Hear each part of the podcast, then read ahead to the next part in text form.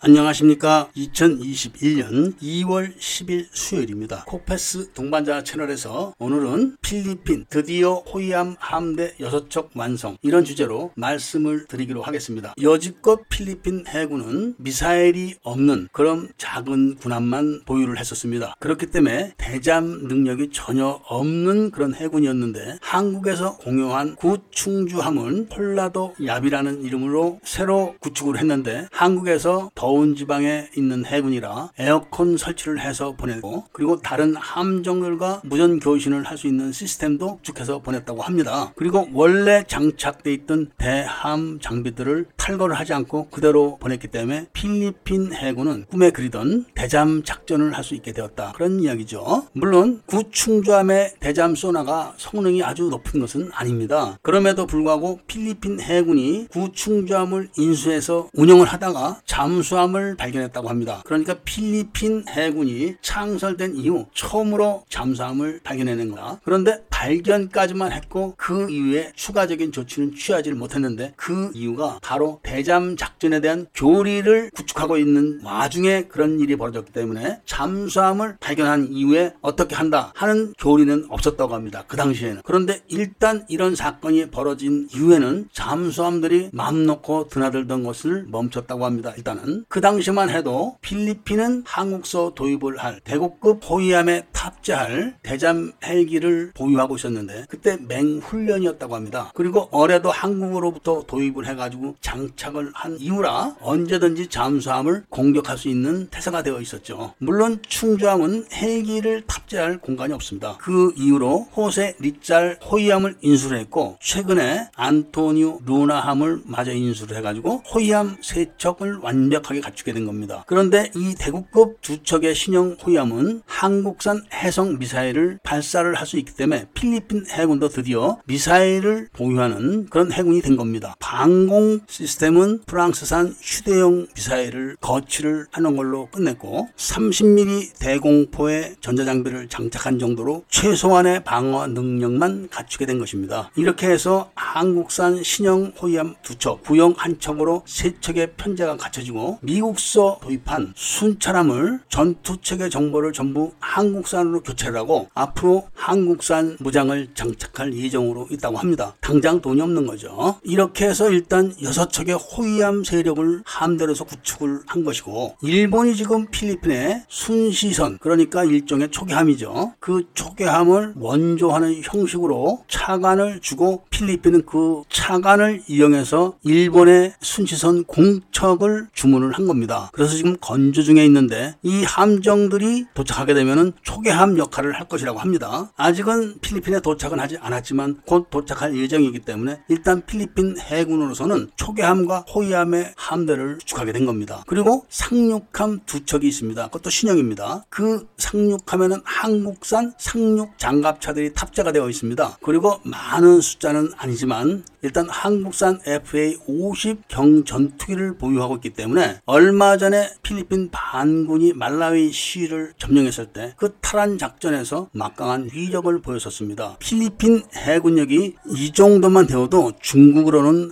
아주 큰 압박이 되는 겁니다. 수백만에는 얼마 전에 한진에서 운영했던 조선소가 있습니다. 그 조선소를 중국이 먹으려다가 미국이 강력하게 반대를 하고 미국과 주가 합작해서 인수를 했습니다. 그리고 거기다가 잠수함 기지를 만들고 있다. 이렇게 필리핀 해군 사령관이 발표를 했었죠. 이 이야기는 수상함은 필리핀 해군이 어느 정도 카바를 해주고 잠수함은 미국과 호주가 수백만에서 운영을 할 거다. 이런 이야기로 받아들여도 되지 않을까 합니다. 그리고 인근에는 미 칠함대가 항상 포진해 있기 때문에 중국 해군이 필리핀의 영해나 영토를 침범하려면 최소한 10여 척 이상의 군함을 동원해야 된다. 이런 이야기가 성립이 되기 때문에 중국 중국으로서는 열불나게 되는 겁니다. 지금 중국이 강점하고 있는 그 섬 인근에 필리핀 해군 수송선 하나가 좌초돼서 있었습니다. 산호초에 얹힌 거기 때문에 빼도 박도 못하는데 중국서는 우리 땅이니까 나가라 우리 영해니까 나가라 계속 재촉을 하는 건데 필리핀은 알았다 그런데 장비가 없다 돈이 없다 이렇게 버티면서 거기다가 해병대 일개 분대를 보냈습니다 그러니까 중국이 포위를 해서 그 해병대 일개 분대를 굶겨 죽이려고 했었는데 필리핀 국민들이 방카라는 조그만 보드를 타고 가서 먹을 걸 전달해주고 계속 보살폈기 때문에 결국은 중국도 지금 어쩌지 못하고 있습니다. 그러니까 중국이